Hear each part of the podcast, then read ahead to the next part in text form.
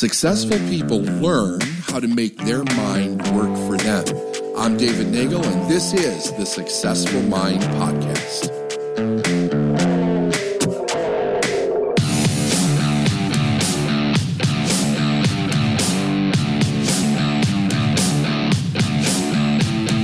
I think the idea is that we're free. And there is no freedom without risk and without uncertainty. Uh, the great chef Francis Mallmann said, You don't grow on a secure path. All of us should conquer something in life, and it needs a lot of work and it needs a lot of risk. In order to grow and improve, you have to be there a bit at the edge of uncertainty. And one of the things that freedom uh, is known for, I think, that uh, people associate it with in, in some way, is a lack of responsibility in life. And I don't think that uh, freedom brings us that at all. In fact, I think that true freedom teaches us true responsibility, but from a place of being responsible to ourself first. Uh, so it, you really have to um, understand deeply what responsibility is to yourself uh, before you can be responsible to anything else. And, and, and I really, I know this to be true because I've experienced this in my life and I've watched other people who have experienced this in their life.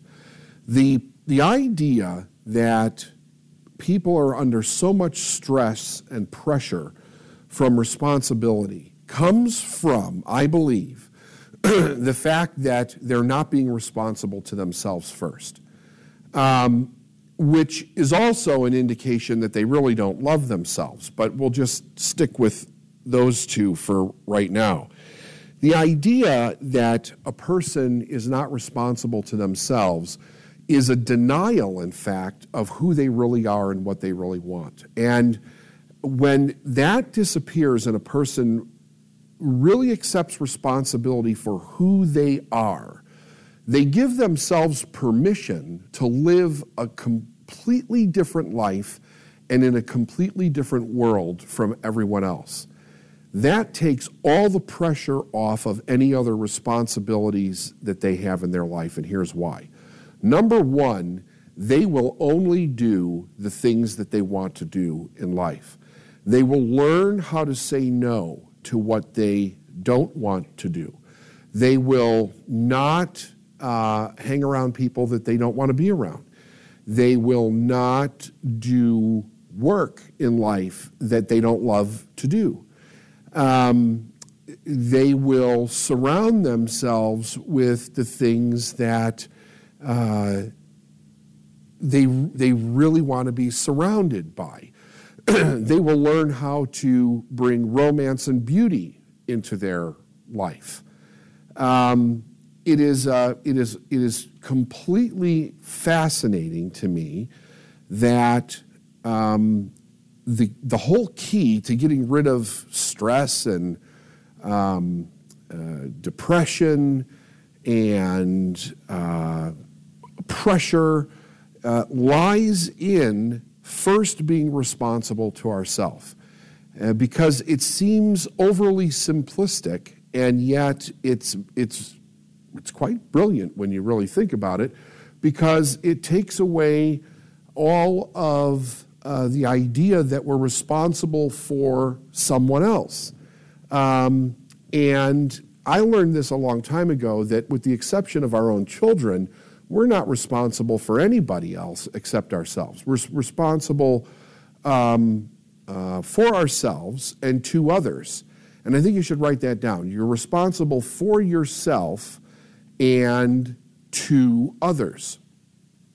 If you're responsible for yourself, then you really are going to look at it as that um, what's really important is that you're embracing everything about yourself in the idea of why you're here. And that is a, a vast richness of life.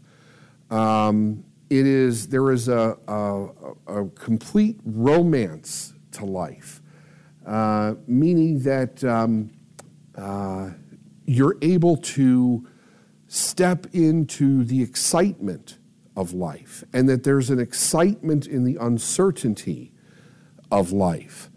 Um, there's an excitement and a beauty in everything that you do, and you're able to see it and taste it and touch it and experience it from a place of pure enjoyment for yourself.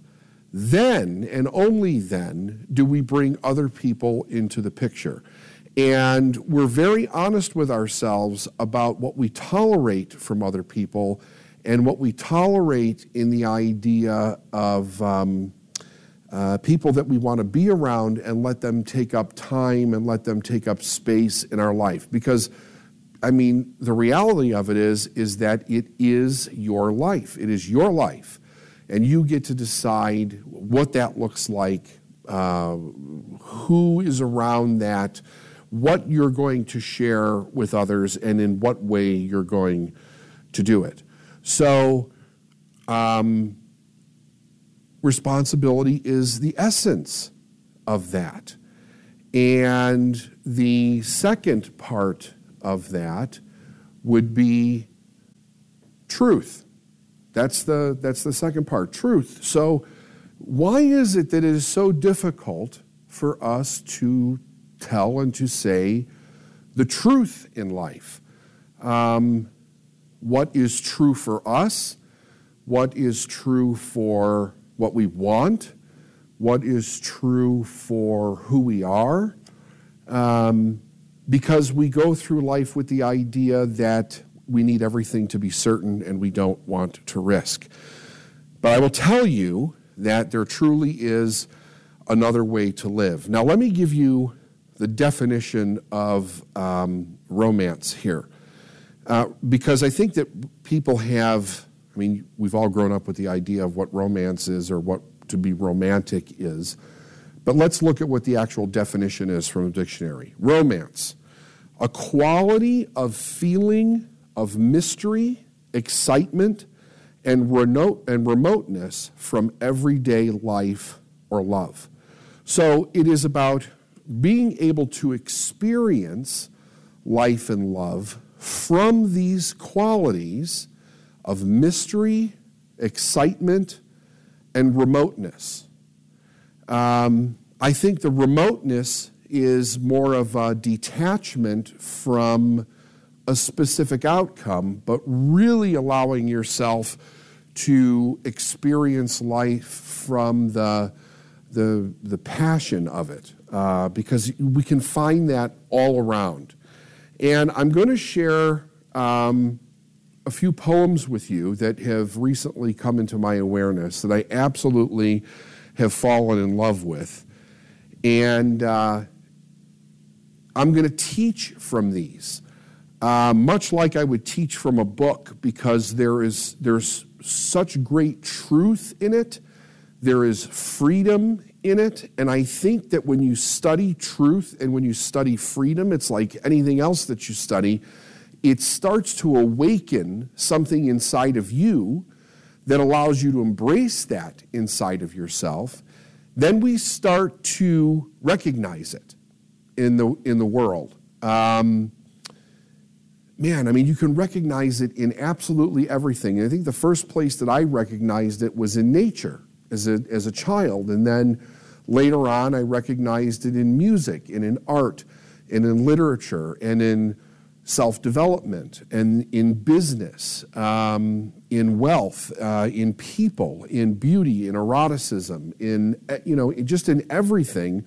You start to see this truth, you start to see this freedom, you start to see this rose, this uh, romance. Okay, so if we can awaken that in us and we can start to recognize it outside of us, then it starts to be a more of a reflection internally, right? It starts reflecting back and forth. So It is this, it is this mysterious dance that takes place between the, the shift you're making internally to start to embrace the freedom inside. And, and when I say this, by the way, what I'm doing is I'm showing you the opposite side of how to separate yourself from the patterns and the roles, right?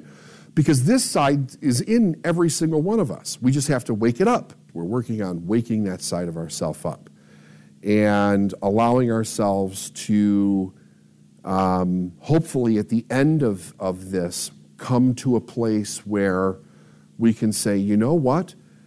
I can choose this and I want to choose it because it feels better. It feels like a better way of living my life. It's, you know, you wake up in the morning and you're excited about life and uh, you're, you're romantic about life. And this is called uh, The Call of the Wild. Um, the, uh, the author is Robert Williams Service. Okay? So I'm going to I'm going to read read through this first, and then I'm going to teach from it for for a while, and then I'll probably read it again uh, before we complete this. He says, "Have you gazed on the naked grandeur where there's nothing else to gaze on? Set pieces and drop curtain scenes galore. Big mountains heaved to heaven." Which the blinding, suns, the blinding sunsets blazon, black canyons where rapids rip and roar. Have you swept the vision valley with the green stream streaking through it? Searched the vastness for a something you have lost? Have you strung your soul to silence, then for God's sake go and do it? Hear the challenge, learn the lesson, pay the cost. Have you wandered in the wilderness, the sagebrush desolation, the bunch grass levels where the cattle graze? Have you whistled bits of ragtime at the end of all creation and learned to know the desert's little ways? Have you camped upon the foothills? Have you galloped over ranges? Have you roamed the arid sunlands through and through? Have you chummed up with the mesa? Do you know its moods and changes? Then listen to the wild, it's calling you. Have you known the great white silence, not a snow gem twig a quiver, eternal truths that shame our soothing lies? Have you broken trail on snowshoes, mushed your huskies up a river, dared the unknown, led the way, and clutched the prize? Have you marked the map's void spaces, mingled with the mongrel races, felt the savage strength of brute in every thew? And through grim as hell the worst is, can you round it off with curses? Then hearken to the wild, it's wanting you. Have you suffered, starved, and triumphed, groveled down, yet grasped at glory? Grown bigger in the brightness of the whole, done things just for doing, letting babblers tell the story, seeing through the nice veneer the naked soul. Have you seen God in his splendors, heard the text that nature renders? You'll never hear it in the family pew. The simple things, the true things, the silent men who do things, then listen to the wild. It's calling you have you cradled in your custom. They have, they have cradled you in custom. They have primed you with their preaching. They have soaked you in convention through and through. They have put you in a showcase. You're a credit to their teaching. But can't you hear the wild? It's calling you. Let us probe the silent places. Let us seek what luck betides us. Let us journey to a lonely land. I know. There's a whisper on the night wind there's a star agleam to guide us. And the wild is calling, calling, let us go. Isn't that beautiful? I think it is. I think that it's both rich with freedom. Uh, I think that it's the poem and the author are calling us to be free. He's also showing us how we are not free. Um, it is full of self responsibility. It points both to uh, being responsible to the internal guidance that is saying, here's kind of what life looks like, here's a snapshot of the romance of life, of the excitement of life, the challenge of life, the cost of life. And here is also the result or the consequence, if you will, of not doing these things. Um, because I think that when you when you listen to it, and everybody that I have shared it with, it seems to really stir something in their soul. And when that when you feel that stir, uh, you're also recognizing what you don't have, what you're not doing, um, how you're not free, and it also is it is really pointing the direction to where you're not telling or saying the truth in your life. And that seems to be so hard for so many people to be able to do that, to tell or to say the truth. One of the easiest ways that I can give you right off the bat, something very uh, simple in concept, um, but a little more challenging in practice, is to learn to say no in life. Um, it's, it's interesting how things go round and round. It, learning to say no was one of the very first lessons that I ever learned uh, from my mentor. Uh, he was very big on learning to say no. And he used to say, no is a complete sentence. It needs no further explanation. It's just no. And when you hear people say no and then they give this great big uh, explanation that is not needed, you can you, that really points to how uncomfortable it is for a person to say no, to be 100% in their no. Um, consequently, it's also difficult for a person to be 100% in their yes, but traditionally, based on the roles and patterns that we've um, taken on in our life, uh, many times we say yes when we really want to say no, and that does not give us freedom, nor does it allow us to be in our truth. So it becomes very difficult for us um, to go through our life and uh, really experience what freedom is. So before I teach from that poem, I'm going to read you another poem. Uh, we're going to go back and forth between the, the two here because this one, which was written by Robert uh, Desnos, it's called I Have Dreamed of You So Much.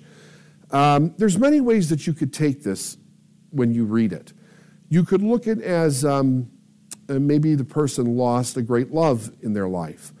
Uh, or it could be that the person lost a great love of themselves in their life. Either way, it really points to uh, the longing that we have to get back to that love, to that passion, to that uh, freedom and that romance um, in our life. So here, here's what it is I have dreamed of you so much that you are no longer real. Is there still time for me to reach your breathing body, to kiss your mouth and make your dear voice come alive again? I have dreamed of you so much that my arms, grown used to being crossed on my chest, as I hugged your shadow would perhaps not bend to the shape of your body.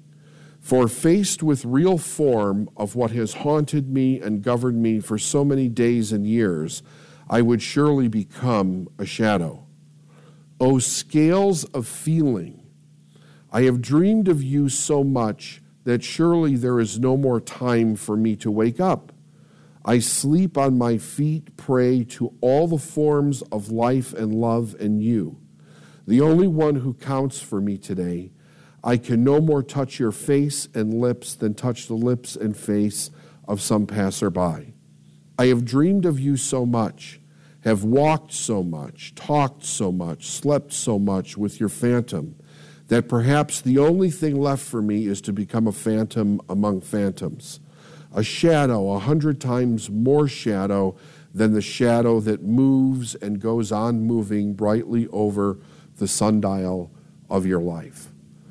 Um, and I think that that really says what uh, so many people experience life as um, a dream that is lost, uh, a dream that is out of reach, a dream that we can't grasp, um, whether that is in a relationship or that is in a business or that is from our soul. Um, it's, it's, it, it, it really constitutes how a person really longs in their life to be, do, or have something, but it never leaves the state of a dream. And they become crippled by the lack of responsibility and truth that they're willing to take for themselves, right? To say no, to say yes in their life, that their, their body literally becomes frozen uh, by the idea itself. And it becomes more than uh, something that is that we can't even grasp. It becomes a, a phantom. It becomes a shadow. You know, he goes from phantom to shadow. It just is diminishing, diminishing, diminishing. And um, it's sad when you think about that the, the thing that pivots this or changes this for us is a decision. Um, a decision to, to be in your life one way versus be the patterns, the roles, the rules that everybody else gave you in life. I've said for years to people, what do you think about in your secret thoughts, right? In other words, that's where this dream is that you've dreamed so much. Um, and all the reasons that keep that dream locked in a box that it can't be touched and grasped and uh, where you can't actually move into it, the reality of it. How hard is it for you to say no to someone? How hard is it for you to say yes and be 100% in your yes, meaning that, you know, from the idea uh, of what we talked about as the definition of romance, a quality or feeling of mystery, excitement, and remoteness uh, that we get from the, uh, the things that we want to be, do, and have in our life.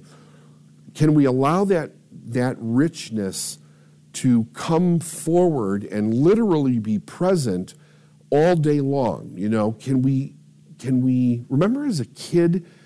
we were filled with mystery and excitement about so many things, and then that got diminished over a period of time. But what would it be like if you could do that every day? And I think that the Call of the Wild program really gives us uh, a literary aspect of what that, what that begins to look like. So let's start breaking that down. he says here in the Call of the Wild, have you gazed on the naked grandeur where there's nothing else to gaze on? Right? So you know, he starts off this poem in a really interesting way the naked grandeur. So whenever you see the word naked used like this, one of the things that you can put, you could write there next to the word or make a, just a mental note of is the word truth right? Because naked uh, can mean without clothes, but it also means without pretense, right? Uh, removing all the front from something so that it is just in its purest form, uh, in its most simplistic form. It is without any kind of a false story or a false self. Um, and it's interesting here is that he says, Have you gazed on it? Right? So that is an indication to me, when you, when you see it written that way, that you have to be able to recognize it. If you're gazing upon something, you have to be able to see it.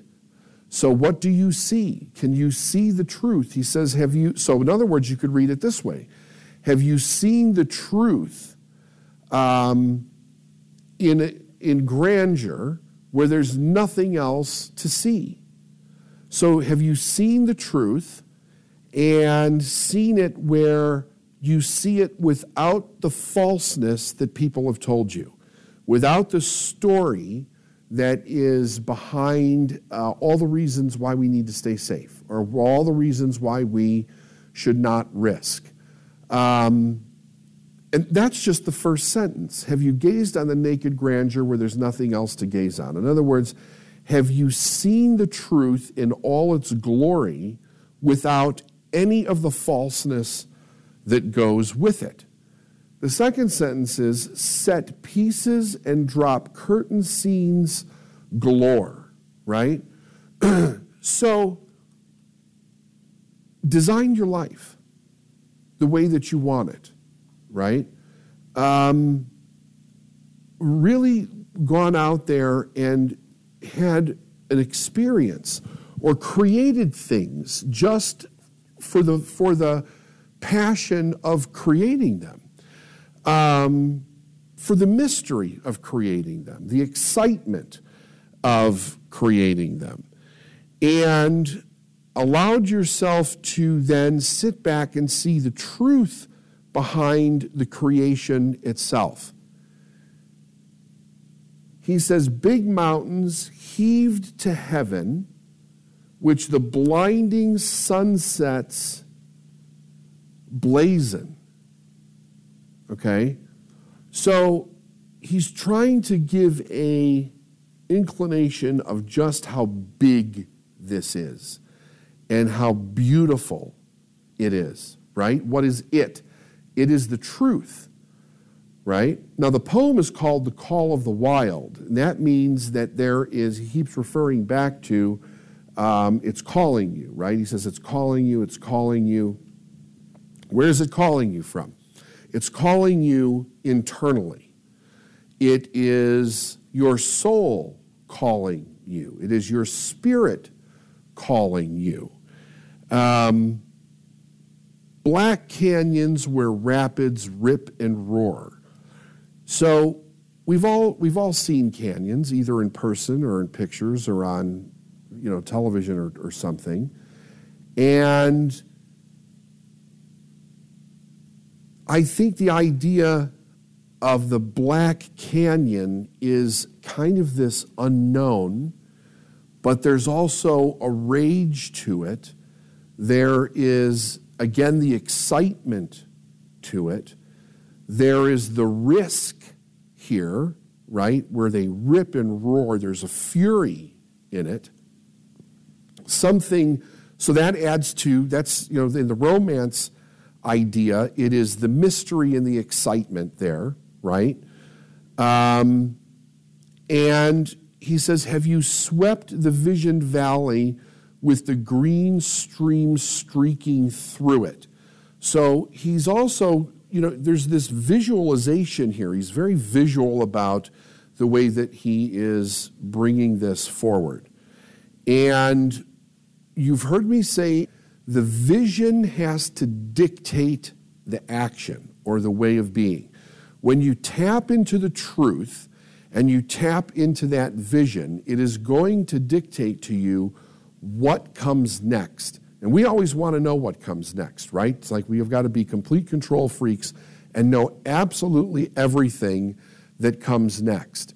Here, we're saying that if we can, if we can take a step back, be responsible or accept responsibility for the desires that we have, step into our truth around them.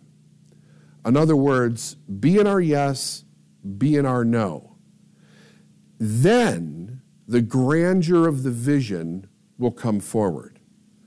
As the grandeur of the vision comes forward, we start to, we, we open up the potential and the possibility to step into the freedom and experience the romance of that freedom.